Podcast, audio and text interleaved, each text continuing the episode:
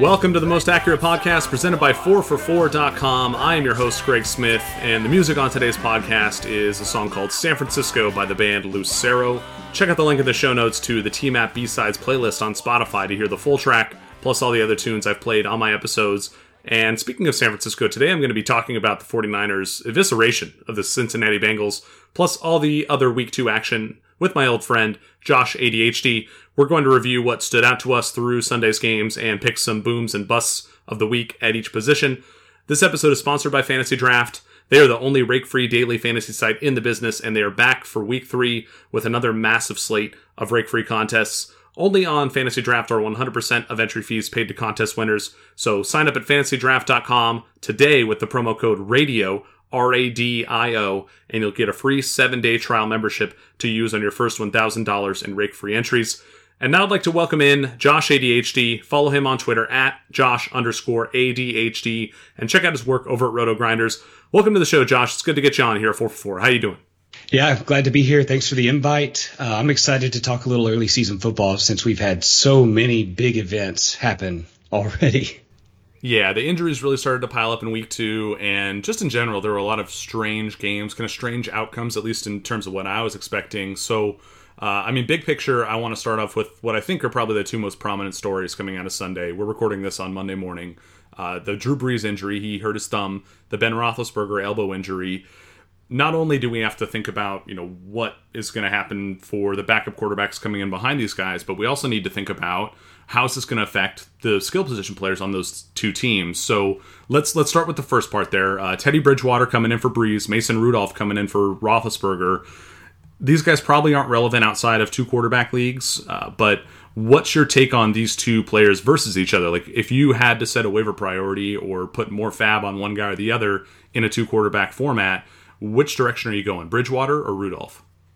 Oh man, this is like an. I feel like this is an impossible choice on Monday morning as, with the games are fresh. But I think if gun to head, I would probably lean Bridgewater, and mm-hmm. it's it's a very close lean. But I, I, think it's just because of the the guy calling the plays with Sean Payton and the players surrounding him, Alvin Kamara, Michael Thomas, obviously. I, Bridgewater has more to work with. He has an excellent offensive line. It's pretty much on par with what they have in Pittsburgh. So I, I, give the lean to Teddy Bridgewater, but it's very close. I think he could just flip a coin, to be honest. No, I agree with you. I think for the situation, the advantage goes to Bridgewater. They're just a little bit better pieces to work with there. Uh, like I said, a better coach. Bridgewater also has a slight advantage to start more games because it seems like the Roethlisberger injury may not be quite as serious as the Brees injury. Now, I'm only speculating here. I'm not a doctor, but kind of based upon the reports that are coming out, it, it wouldn't surprise me if Roethlisberger only misses a game or two, especially because that's kind of been his MO over the years. He's not one to sit out when he's a little dinged up, so I, I could see him coming back sooner rather than later, but that's, again, complete speculation. Uh, I think the one thing that is in Rudolph's favor is that kind of untapped, unknown upside, just because we haven't really seen him in the regular season before. That actually does have some appeal in a two quarterback format because you might be able to get that guy at a bargain. Uh, let's move on to the other players in those offenses, Josh. What do you think the impact is on the skill position players for New Orleans and Pittsburgh? Uh, you know, parse it out however you like. Yeah, so I'll start with Pittsburgh. What little I've watched of Mason Rudolph yesterday, it doesn't really. It's not much different than what you would have seen him do in the preseason. It's pretty inefficient um, low dot stuff. And, you know, I, just looking at his stat line now, he's 12 and 19 for 112 yards. Now, he get, did get two scores in the comeback effort, so that's encouraging. I mean, they could at least put the ball in the end zone. But so far as the skill position guys, I mean, he's he's you know I think both touchdowns went to Vance McDonald, which is if you're a Vance McDonald owner, I think you're excited about this because you know if it's a lower aDOT quarterback coming in, then McDonald should stand to benefit from that. Uh, Washington and um, Donte Moncrief, on the other hand, I, I think it's going to be feast or famine for those guys. And Juju, it will remain to be seen. I think you still start Juju because he's going to be a target monster, but I just I do have concerns about his efficiency rolling back to Mason Rudolph. So I, it's not a situation where I would try to trade these guys because you're going to get pennies on the dollar at this at this rate, but I would just ride it out and wait for Ben to come back. Now, flip over to New Orleans. I I think Brees is potential he could miss the rest of the season depending on how bad that injury is. And you know, if a guy can't grip a football, what good is he throwing it? Um, so what happens with that offense? I think Alvin Kamara is still productive. I was a bit surprised they didn't target him more yesterday once Brees went out, but it just they didn't have the ball. It looked like it looked like their snap count just crashed and cratered to earth. So if that's the case, that these guys are not running 70 snaps a game anymore, let's say they're running 50 to 55, then yeah, I think you have to be very concerned about Michael Thomas. You have to be very concerned about Alvin Kamara and Latavius Murray, uh, in particular Latavius Murray, because if, if New Orleans is not playing with a lead like they normally do, they can't sit on people, then Murray's not really going to have the opportunity to get the ball as much as he needs to get the ball for you to use him confidently. So I, I think that they're their usage tree really narrows with Brees out of the game. If it's Bridgewater or if it's Taysom Hill playing quarterback, which I think is not outside the realm of possibility, uh, I, I, you know, I think you could probably still start Michael Thomas with confidence, but his efficiency will suffer. I think you still start Alvin Kamara with confidence, although his efficiency will suffer. It's just you're gonna have to ride it out, man, because trading these guys right now is not to work. Yeah, I mean it's a downgrade kind of across the board for all the players in both these offenses ultimately. But I am going to give Bridgewater and Rudolph a little benefit of the doubt coming out of those games because it's not like they were in there taking first team reps during practice. Those guys were unexpectedly put into those situations where they're forced to start, and that gives me a little bit of hope that maybe these guys can improve over the next couple weeks. Now we have to see it, right? We have to see if Bridgewater can, you know, make some bigger down the field throws. When I was watching that game, that was really what kind of stood out to me is he was fine on the low aDOT stuff, kind of like what you're talking about with Rudolph. But when he had to throw it down the field, he struggled with that, and that was uh, a problem for the receivers for sure. Like I, don't think Ted Ginn even registered a catch yesterday, and it was an even bigger problem, or not an even big, but it was also a problem for Jared Cook. I think this is an interesting kind of inflection point between these two situations is when Rudolph comes in there and the average depth of target drops down. That helps Vance McDonald, right? He's not moving down the field to catch the ball quite as much. Whereas Jared Cook, kind of within his role in that Saints offense, is more of a downfield guy. And I'm really worried about him going forward because he was a guy who we were drafting ahead of Vance McDonald as that kind of tight end seven or tight end eight pretty routinely. I'm worried about him. That you didn't really mention Cook in your analysis there, Josh. Do you have any takes on on Jared Cook? Uh, I did not, and that's only because I, I, don't feel like he's really made much of a splash like we thought he would in the first couple weeks. Now, granted, he's got like one week and a half of a quarter with Drew Brees before that went to pot. So, uh, you know, I think your analysis of Cook's role in the offense as a seam buster is is really accurate. And if he's a seam buster, then I don't know if Bridgewater and him are going to really um, coalesce very well. So, I think if you have Jared Cook, I think you should probably reserve hope that maybe they reconfigure the offense a little bit to utilize him because he's one of the best players in the offense from a skill position standpoint. I think they should try to use him. It's just they're going to have to tweak it, and if if they tweak it, that's what I'm on a wait and see mode about. I think that tight ends in general are so fluky that we probably shouldn't spend too much time about it. The the bigger storyline to me are the running backs, especially on New Orleans, like Alvin Kamara, Latavius Murray Kamara didn't look good yesterday. He finishes the RB 38, only six and a half fantasy points and half PPR scoring. He could easily be, you know, one of the guys that we tab later as our bust of the week at running back. And it's easy to maybe blame it on Bridgewater, but I, am like you. Like I saw that you know Bridgewater was in there, and I kind of expected them maybe to lean on the running game a little bit more. Uh, and maybe this is just more evidence of the fact that if the opposing team knows or thinks you're going to run it more often, then that then it's probably actually not effective to run the ball. But you know, Kamara has been so effective out of the backfield as a receiver, and he, even you know running routes from wide receiver positions. That's the stuff I'm worried about with him. Is if he loses that elite pass catching work as a running back, we could be really considering him as a letdown uh, while Brees is out. So uh, I don't know.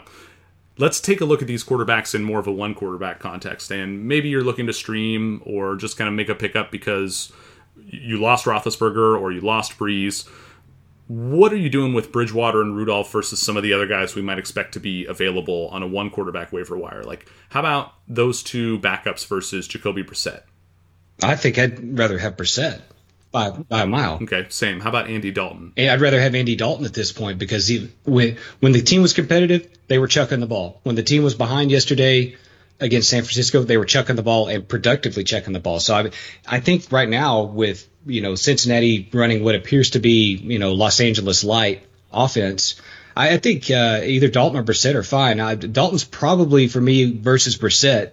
If we just narrow it back to these two guys instead of the uh, Rudolph and Bridgewater, Dalton and Brissett, I'd rather have Dalton because they're throwing the ball a bunch. You know, it's Indianapolis. I think if they get leads, they're going to be happy to run the ball and kill the clock. I think they're trying to protect the offense to some degree, and, and that showed a little bit yesterday. Now they, you know, they obviously they did throw the ball down downfield quite a bit, but I still think they're going to try to protect Brissett as much as they can. So to me, it's it's Dalton going away. All right, one more for you, and this one might be a little bit closer. Gardner Minshew. Uh, you know, he was scrappy yesterday, wasn't he? I mean, he he was. he he made plays when he needed to make some plays. Now they weren't quite enough plays, but the fact of the matter is they were in that game the entire time, and Minshew gave them an opportunity to win at the end. That's really all you can ask for from a guy stepping into his first start. So I still think I side with Dalton with the way that offense is operating. I would probably put it Dalton, Brissett, and then Minshew, and then Rudolph and Bridgewater back there, just because I haven't seen it from Rudolph or Bridgewater like I have the other three guys. Yeah, that makes sense. And I think there might even be some better guys available depending upon how deep the league is that you're in. You could look at maybe Matthew Stafford or Jimmy Garoppolo. Even Josh Allen, I think, is available in like 60% of leagues or 50% of leagues. And if any of those guys are available, I think those are no brainers over all the guys we've already talked about. But uh, let's move on past these quarterback injuries. Josh, what else stood out to you in week two? You know, I, you know, we talked about Cincinnati already, and I was going to mention Cincinnati one more time as something that stood out to me because what I thought was interesting was that Tyler Boyd and John Ross were highly productive again, second week in a row. So I, it looks like this offense is really geared toward getting these two guys a lot of targets. Now, John Ross saw eight targets. He was not efficient, but the ones he did catch, went a long way. He scored a touchdown again. So I, it's looking like John Ross is going to be this guy that nobody drafted all offseason that's going to be highly productive this year. And then Tyler Boyd, it's kind of the, the song remains the same, carried over from last year. He's been highly productive. He caught all 10 of his targets yesterday, which is really impressive. So I, I think that's something worth noting and mentioning maybe as trade targets. Now, at this point, you may have to pay a lot for it, but uh, at any point there, you may see a dip week in their performance. It might be a time to go grab them. I thought something else was interesting yesterday is the, the Dallas offense uh, just continued marching along with this new scheme. They were highly yeah. efficient yesterday. Dak Prescott was 26 of 30, I believe, which was, you know, that's a stat line you didn't see from him before, like this high efficiency stat line. And, it, and he wasn't dink and dunk stuff either. He's throwing the ball down the field. They had beautiful long ball to Devin Smith for a touchdown, for a 50 plus yard touchdown early in the game. And it, what you see from this Dallas offense is the, the deception that they've added in pre-snap has really kind of unleashed all of these guys to to do what they do best. And it's just such a refreshing thing to see. I think barring injury to Dak Prescott, I'm going to knock on wood because of the rash of quarterback injuries we've seen. It's I think this Dallas offense is just going to be something to behold for the rest of the season. Uh, on the flip side, the other side of that game, I thought Terry McLaurin was really interesting again. I did not expect him to see the target load that he saw yesterday. He got nine targets, caught five of them. Um, but I think it looks like this is here to stay for Terry McLaurin. And if he's the best receiver in this offense, as often as this team will be behind, if, I mean, this was probably mentioned ad nauseum last week, but it's he's a guy you need to look at having on your roster. So I I was really pleasantly surprised to see him come back and perform again this week. It's a good thing, and we need more players like that because of all the injuries and all the uh, underperformance from some of the guys we drafted highly this year.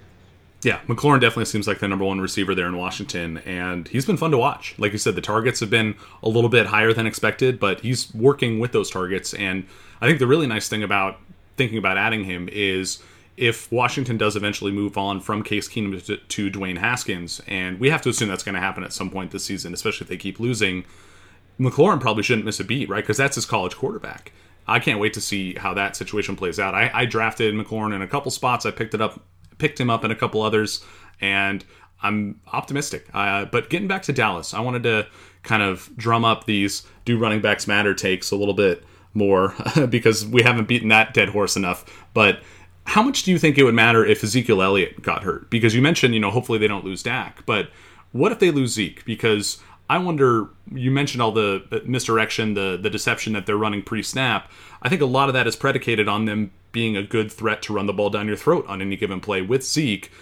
Are we going to get that same sort of threat with Tony Pollard if Zeke is out? Uh, do you think how much do you think the offense would be affected if he were to miss time? I think it will be affected some because defenses to this point are still keying on the run game for Dallas as that their modus operandi, and it's not that it's not that anymore. We've seen through two games, Dallas is a passing offense that runs the ball when they need to run the ball.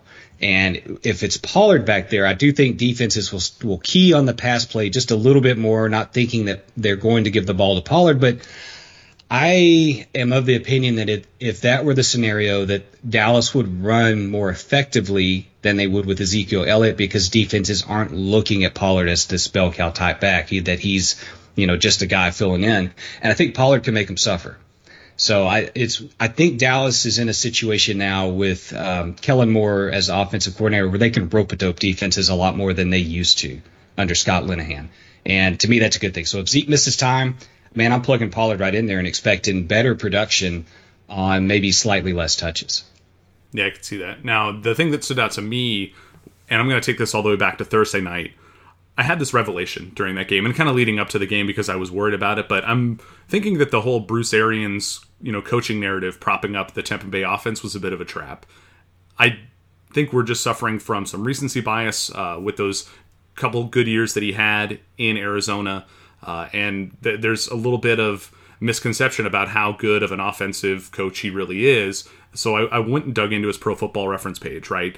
And as the offensive coordinator or the head coach, Bruce Arians has only ranked top 14 in pass attempts three times. 2012, he was with the Colts. He had Andrew Luck, Reggie Wayne, T.Y. Hilton, and Donnie Avery as leading receivers there. But more importantly, the running backs he had that year were Vick Ballard and Donald Brown. Like, no, no surprise they threw the ball a ton that year. Damn it, Donald. The next time he did it uh, was in 2015 with the Cardinals. And at that point, he had Carson Palmer, Larry Fitzgerald, John Brown, and Michael Floyd. And that was year one of David Johnson when he was splitting time with Chris Johnson out of the backfield. And even at age 36, this was kind of the peak of Carson Palmer's powers. He led the NFL in QBR and basically all the per attempt measures, like from yards per attempt to adjusted net yards per attempt. Palmer was the best that season. So maybe it wasn't Bruce Arians. Maybe he just had a quarterback who was playing really well that year, right? And a bunch of great weapons. And then the next time that he finished top 14 in attempts, Arians was, it was the following year, 2016 with the Cardinals. Same setup as 2015, except there was no Chris Johnson. Chris Johnson was replaced by Andre Ellington, Andre Ellington, a receiving back, and that was the peak of David Johnson's powers, 120 targets as a running back. So I don't know. I'm looking at this stuff, and it just seems more like coincidence when Bruce Arians was, you know, considered this elite passing game coach. And I, I think it was foolish for us to look at how many attempts that they had last year. You know, with um, who was that? Todd Monken mm-hmm. in Tampa Bay and expect that to repeat. And I, I mean, I fell for it. Uh, I think a lot of other people did too. And I think at this point we have to be worried about that Tampa Bay offense going forward. I certainly see your argument. I think it has merit. And if I were making any trade offers, I would weigh that very heavily if I'm trying to acquire Tampa Bay players. To me, this is the best time to go get Tampa Bay players. They just played a dog sure. of a Thursday night game in front of everybody in the United States and worldwide. And we know the talent that all these players have. It's Godwin, it's Evans. Um, it's also, you know, Winston is talented. He's a bit of a bonehead, but he's talented. I mean, this offense could catch fire at any point and just be lighting the league up like we all thought they would in the preseason. I don't see them missing very much counter to what you discussed a minute ago with the Cardinals teams or the Indianapolis team that he, that he was a beneficiary of. So that said, you know, yeah, maybe Arians was a beneficiary of it. Maybe his shine is a little bit better because of Carson Palmer catching fire, because of Andrew Luck being this amazing passer out of college. I don't know. I just I, I, see something here in Tampa Bay. I, I, feel like maybe they're just on the precipice of it. Maybe because of the lack of preseason action, they didn't quite get all their timing, all their mojo down.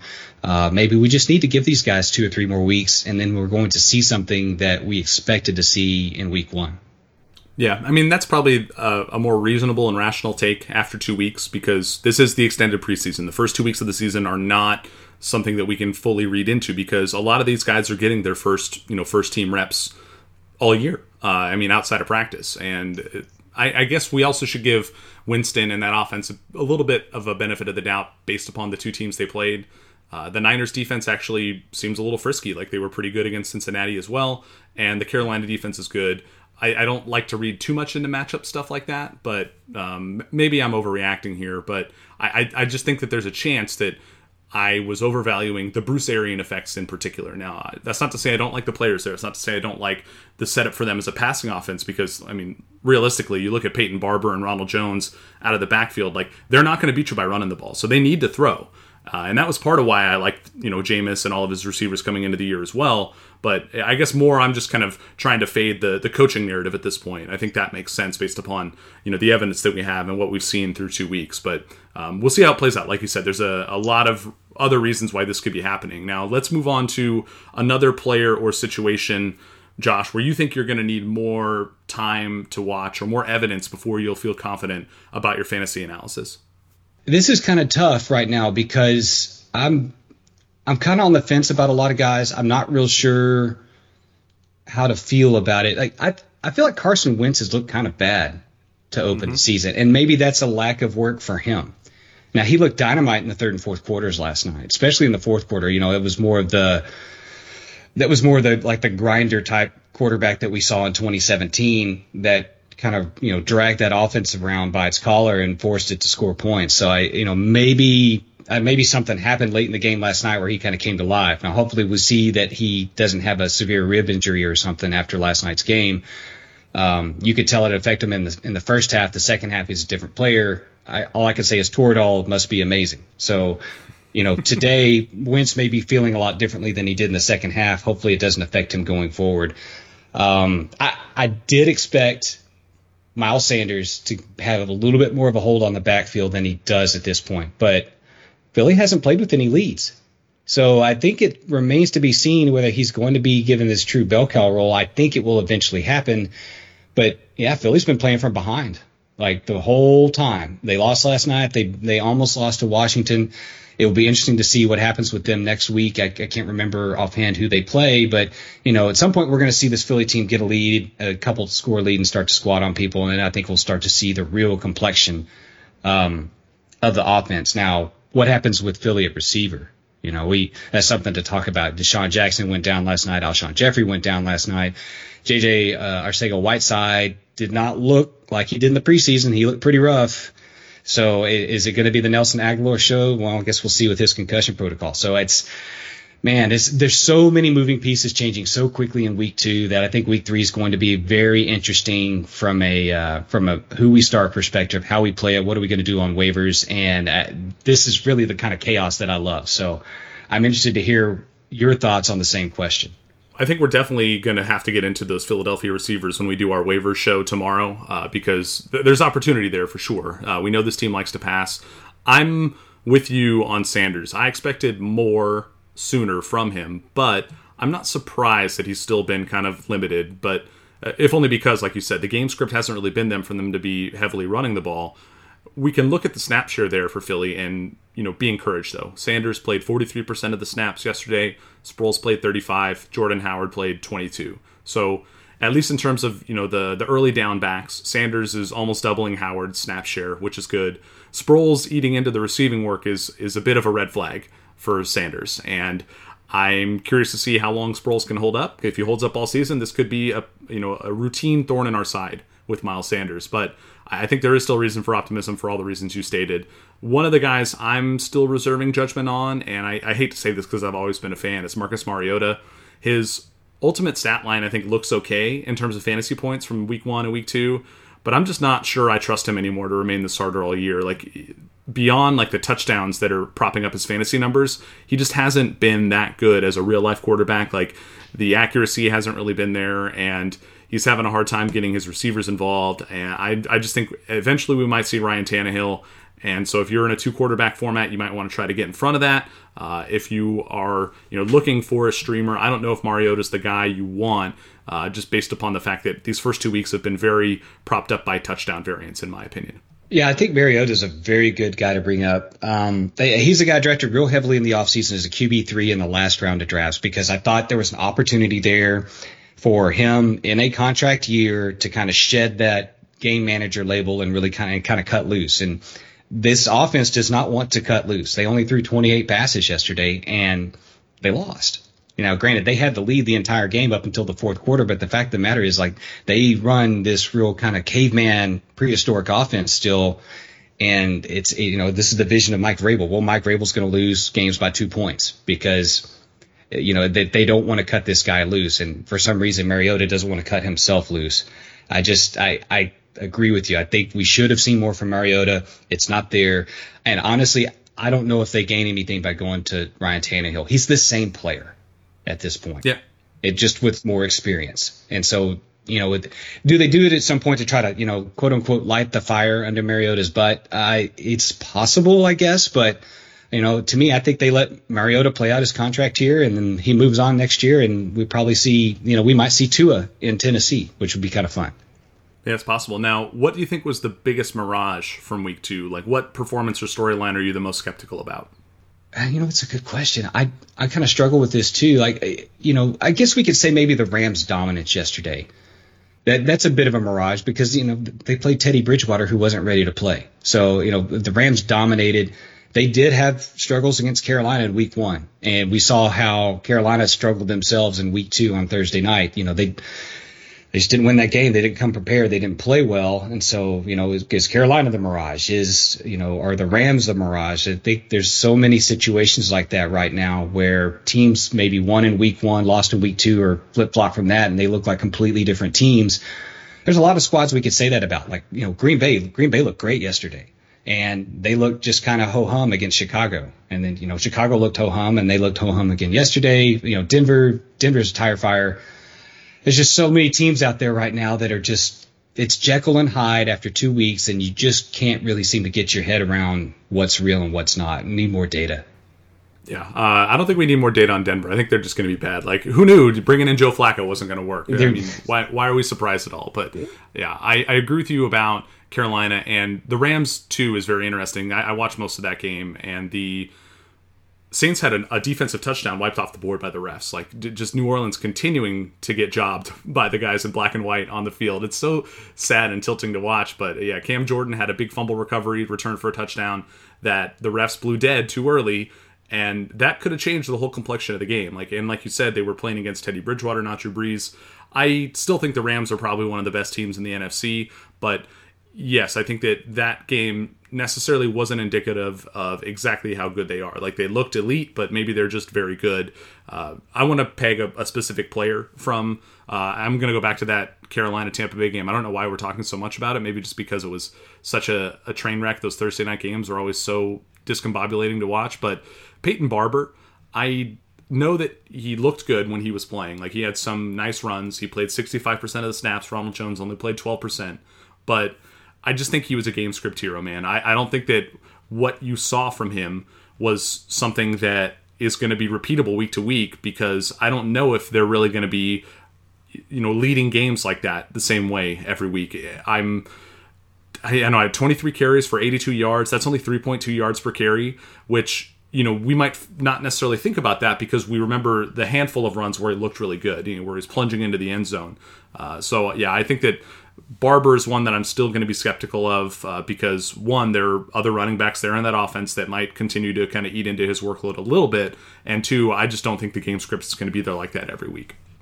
I think that's a good point. It, you know, it, this running game in Tampa under Bruce Arians looks a lot like the running game under Dirk Koetter and Todd Monken. I, I don't think they're running to be productive. I think they're running just to run. I think they're running to kill the clock, running to sit on a lead, running to let Jameis have a break between plays so he can think about what's going to happen next. I, to me, that's what it seems like is happening with Peyton Barber. That he's he's a recipient of volume with purpose, but his purpose is not necessarily to get 100 yards. His purpose is just to kill the clock. So yeah, it's it's low yardage per carry, bad efficiency, occasional touchdown. Um, would you put that in your lineup in a pinch? You're damn right you would, because right now with so many running backs getting dinged up, if you can get 15 to 20 carries out of a player and a target or two, I, think you'd stick that in your lineup and hope for the best. Even though it may end up being, you know, four or five fantasy points, it's better than nothing. So, you know, Barber's interesting. I, I wonder when Dare Ogunbowale is going to start to see more volume. Um, he's playing the snaps. He's just not necessarily getting any touches. I haven't seen them give him any carries yet uh, just a couple of targets here and there. I feel like he's going to work himself in at some point, but I just haven't seen it yet. Yeah, we'll see. I'm not not fully convinced yet. Uh, but with that said, he like you said, he got the carries, and maybe that's all that matters. You know, if he can continue to get 15 to 20 carries each and every week, then he's going to be fantasy viable. But I'd probably be looking to sell high. Barber could have been one of our booms of the week, and we're going to get to all the different booms and busts of the week. But first, let's take a break for the sponsor of the show. Fantasy Draft, the only rake free daily fantasy site in the business, has partnered with Hooters to bring you the largest guaranteed rake free contest lineup in the history of daily fantasy sports.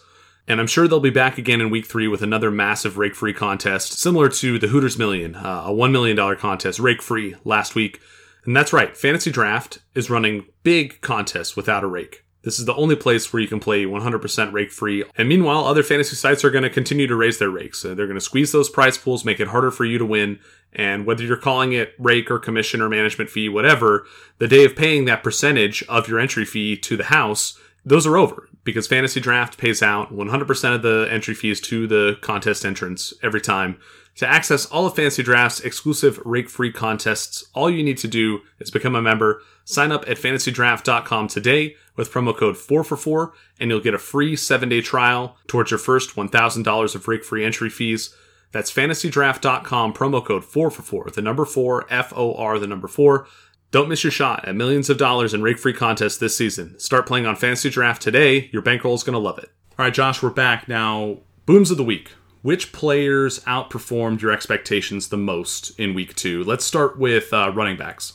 Yeah, so running back, I was really surprised by Aaron Jones, and not because of the bad week that he had in week one. I just thought that the Vikings defense would offer a lot more resistance to the running game, and instead, Aaron Jones just went off. You know, he had six targets, caught four of those, you know, well over 100 yards. Now, the good thing about this is the Packers had the lead, and Aaron Jones was getting the ball instead of Jamaal Williams. Um, that's exactly what you were drafting Aaron Jones in the third round for was this kind of stat line. In fact, that out this outperforms anything that you drafted him in the third round for. So I thought that was very very pleasantly surprising. On the other side of that was Dalvin Cook. Sorry, go ahead, Greg. You were hopping in. Yeah, I was going to say, and it's a little damning of Devonta Freeman in Week One, right? Like, because he couldn't get it going against the Minnesota defense, and he didn't look great in Week Two either.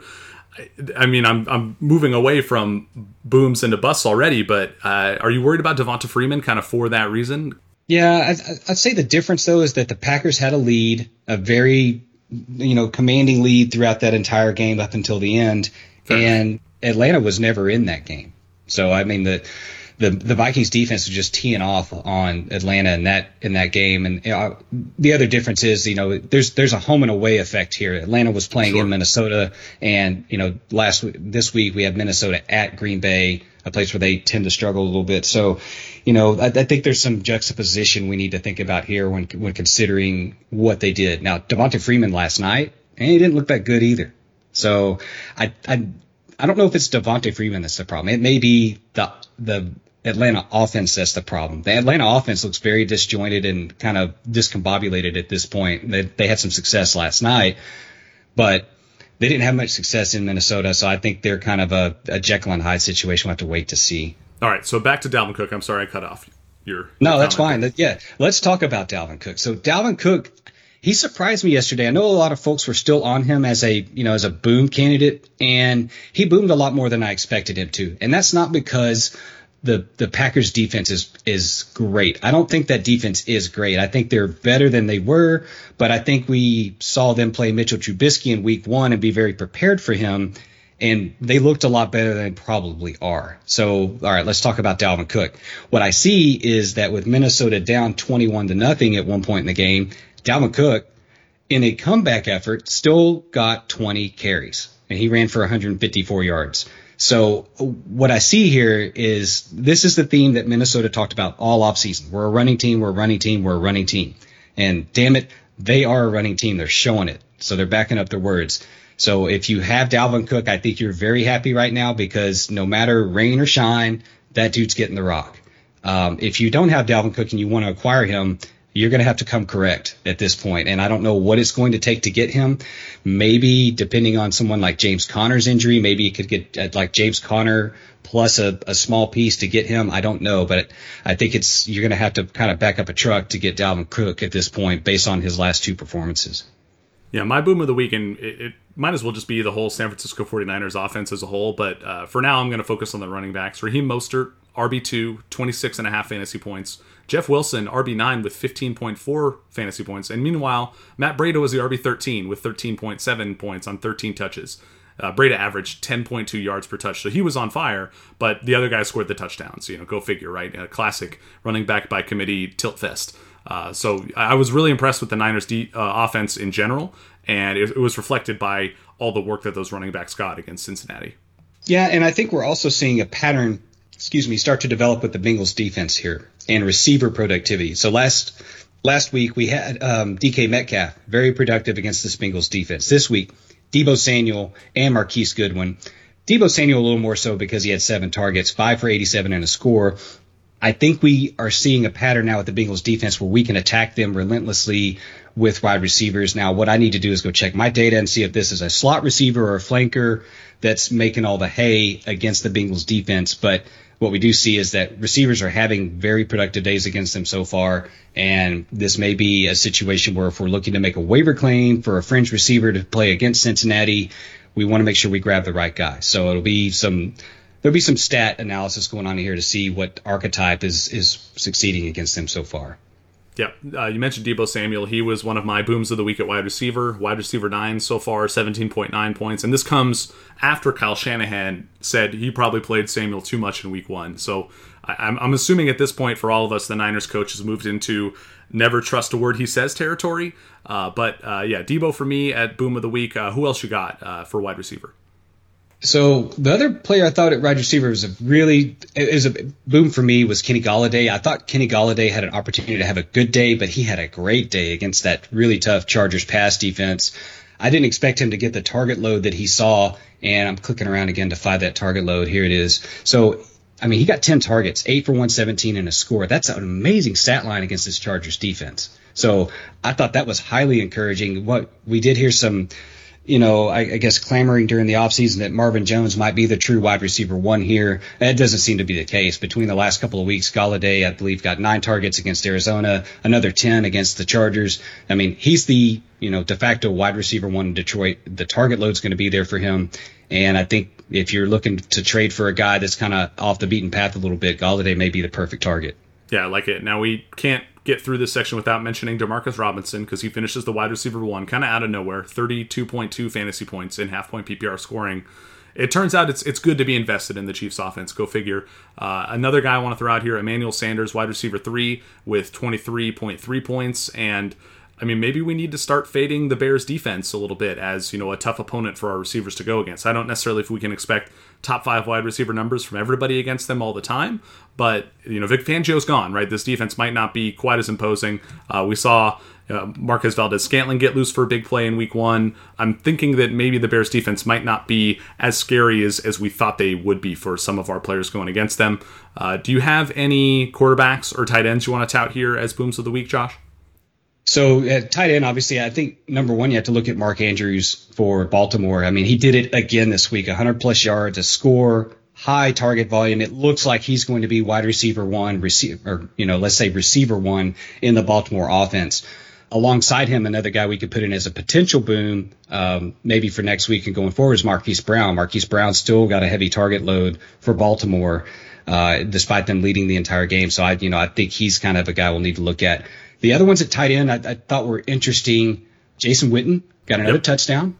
So I mean he he's older than dirt for football players' sake, not for you and me, Greg, but you know for for football players' sake, he's older than dirt. He's still productive. You know they're using him as a goal line weapon, which is you know that's kind of his bread and butter. He can get open six yards from the line of scrimmage. Um, you know Dallas Goedert's hurt now. We saw Zach Ertz get 16 targets last night.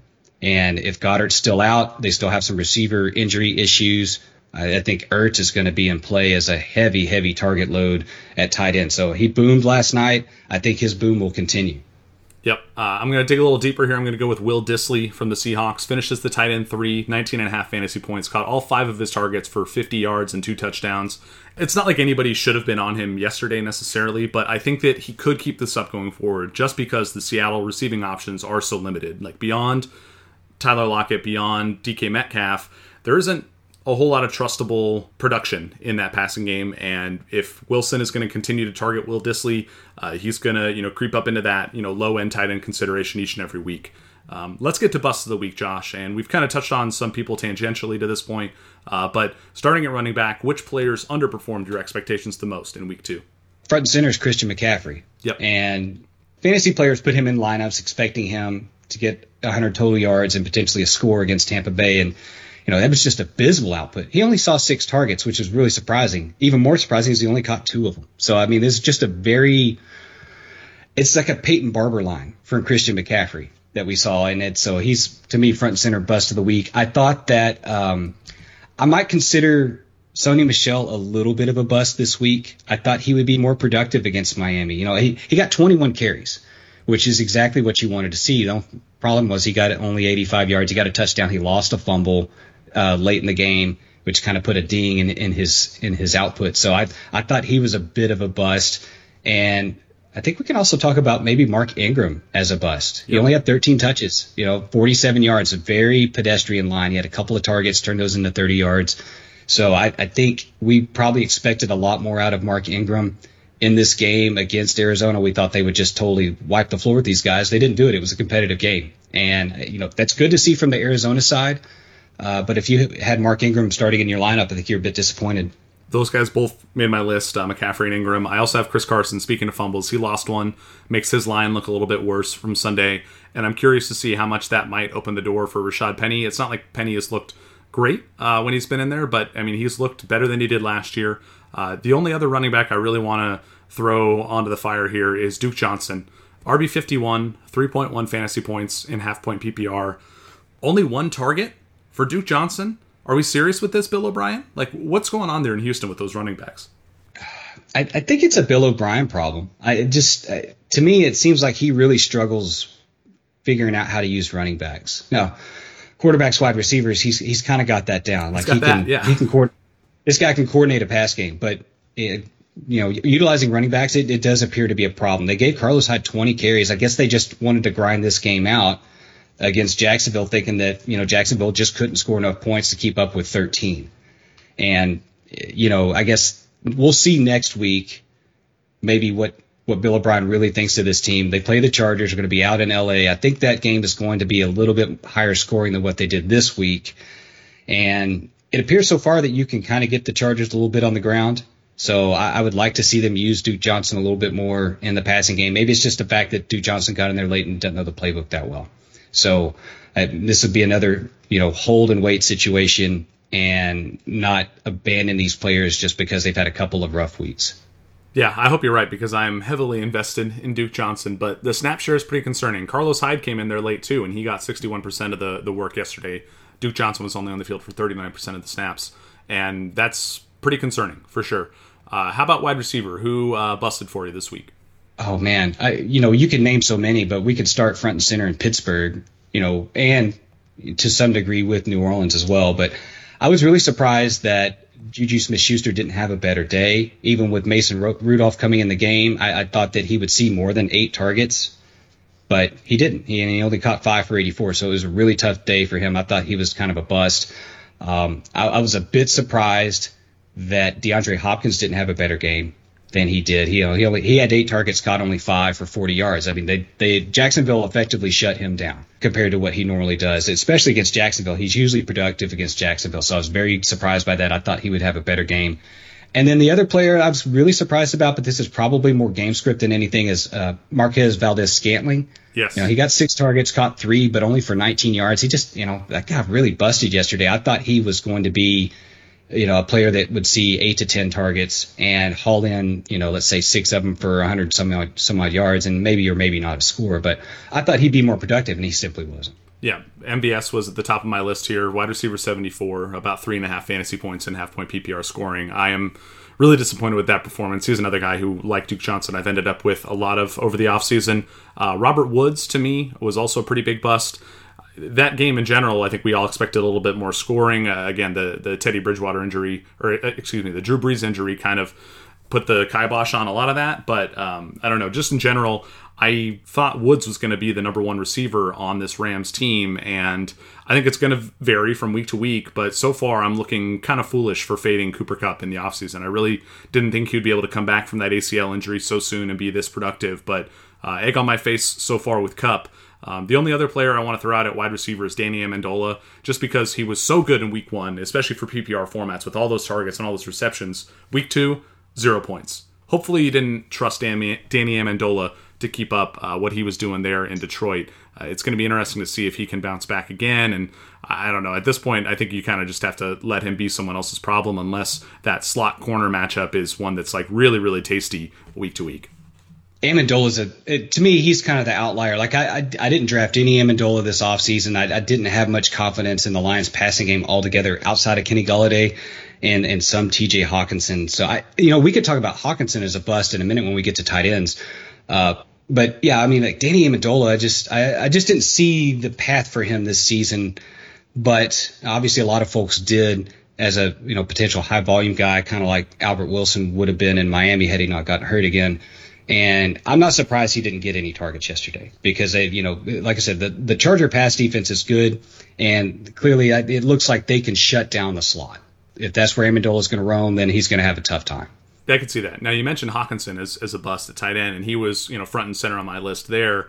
And kind of tying into what you were just talking about, about certain defenses being good against certain positions or bad against certain positions we can look at what Hockenson did in week one. We can look at what Mark Andrews did against Arizona in week two. And that Cardinals defense might be one to target with your tight end streamers. Just saying. Uh, but TJ Hockenson, tight end 47 on the week, 1.2 fantasy points in half point PPR scoring. What a bust. Yeah. Well, we consider Evan Engram a bust yesterday at tight end. Yeah, no, I think we we have to kind of considering what he showed us in week one. Like eh, there were people talking him up as, oh, you know, he's he should have been the tight end four in drafts, you know, and th- this is evidence of why he actually you know, does have some downside, right? That Giants offense is just not one that we can trust week to week, right? Yeah, I don't I don't see how you can until they replace the quarterback. When's that going to happen? Do you think? Because we are we're we're three seasons into Eli Manning just being objectively bad when he plays. At some point, Wait, you think only, Gi- only three? I, am trying to I'm trying to be nice. I, I was going to say it's been it's been a decade. Trying to be nice, but the the point I mean the fact remains like what are the Giants doing? At some point, they have to give. I mean, I'm not saying Daniel Jones was a good draft pick either. Like, you, you just have to move on from Eli Manning at some point, and they're clearly not going to win many games this year, if any, right? And so, why not get a look at the rookie? Like, what are they waiting for?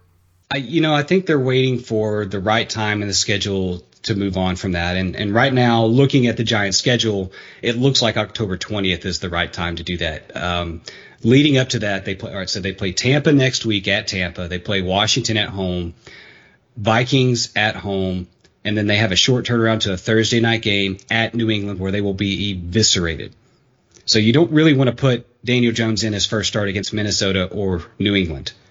So I, I think after that they have a 10 day layoff and then they play the Arizona Cardinals at home in an early kick. Book it. To me, that's the right time for Daniel Jones to enter the fray. If he does not enter the fray there, I would not be surprised if they just stuff Eli Manning down our throat the rest of this season and really kind of lose a year of these good pass catchers, these good young pass catchers, Sterling Shepard, Evan Engram. You know, Golden Tate is is kind of getting up there, but he's a good receiver. And Saquon Barkley, I mean, you're wasting these guys, not getting them playing time with Daniel Jones. So I, to me, it behooves them to put him in as soon as possible. I think October 20th is the right date to do it against Arizona. Yeah, I mean, you've painted the perfect picture, right? He'll be coming off two matchups where Eli Manning will probably look really bad. You know, Minnesota, New England, those are both good defenses, and the, in the New England game, because it's on a Thursday, will give them extra time to get more practice for Daniel Jones, more time in the film room, or whatever it's going to take to prep him for that game against Arizona. We know that Arizona is a soft opponent. You've painted a great picture. I don't. I mean, I, like I said, I think you could book it. That that's the first game that Jones will start. I think that's a really uh, sharp take there. Getting back to week two, are there any other quarterbacks you would consider uh, big busts? I have, you know, Cam Newton, Deshaun Watson kind of headlining my list. Both of them were pretty disappointing. Uh, anybody else you want to add to that list?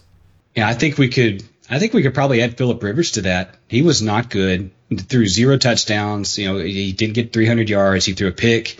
Uh, I, I, didn't think that was so hot. Carson Wentz did not look good last night. He was very inefficient. Um, yeah, I think it took him 45 attempts to get 230 some odd yards. So I, you know, to me, he still looks really rough and, and kind of not ready to play yet. I didn't think Matt Ryan looked particularly good either. And it, the, the, couple touchdowns that he did have, he had the long one to Ridley and the long fourth down play to Julio Jones. Those were those were plays made by receivers. Those were not great throws. Um, you know, one of the obviously it's a screen pass. It's hard to screw that up, but you know Jones houses that all by himself. It's a good it was a good scheme, and then the, the long play to Ridley really just won the ball against two players. So I mean that's to me Matt Ryan does not look good right now. It took him you know he's inefficient 27 to 43 last night against a, an Eagles defense that can that can be had right now. I mean they still look pretty weak in the in the defensive secondary. So you know Winston Ryan front and center last night they did not look good to me. They looked kind of busty. Yeah, and I, I can see that. But what I will say in their favor is that both of them looked better in the second half of that game. It was ugly in the early going, and they kind of ramped it up. That might lead me to believe that these two are guys who are just kind of getting back into the swing of things through two weeks of the season. And maybe in week, might, might not happen in week three, but maybe by week four or week five, uh, they'll be back to the players we expected to get them at.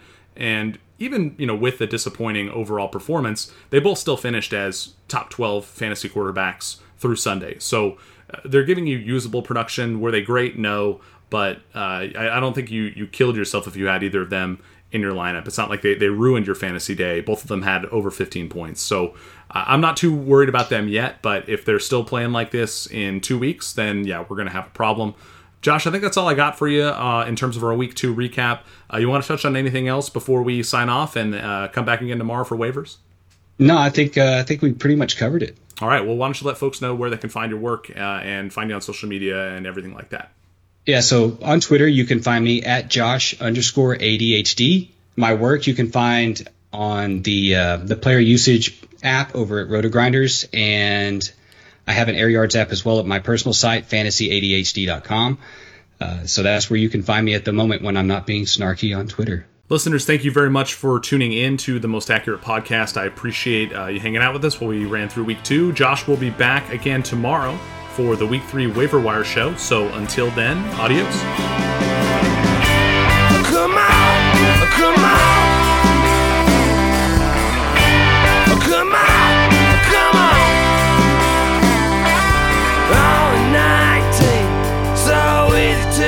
To. You wake up every morning, thank God for those legs. That's north south.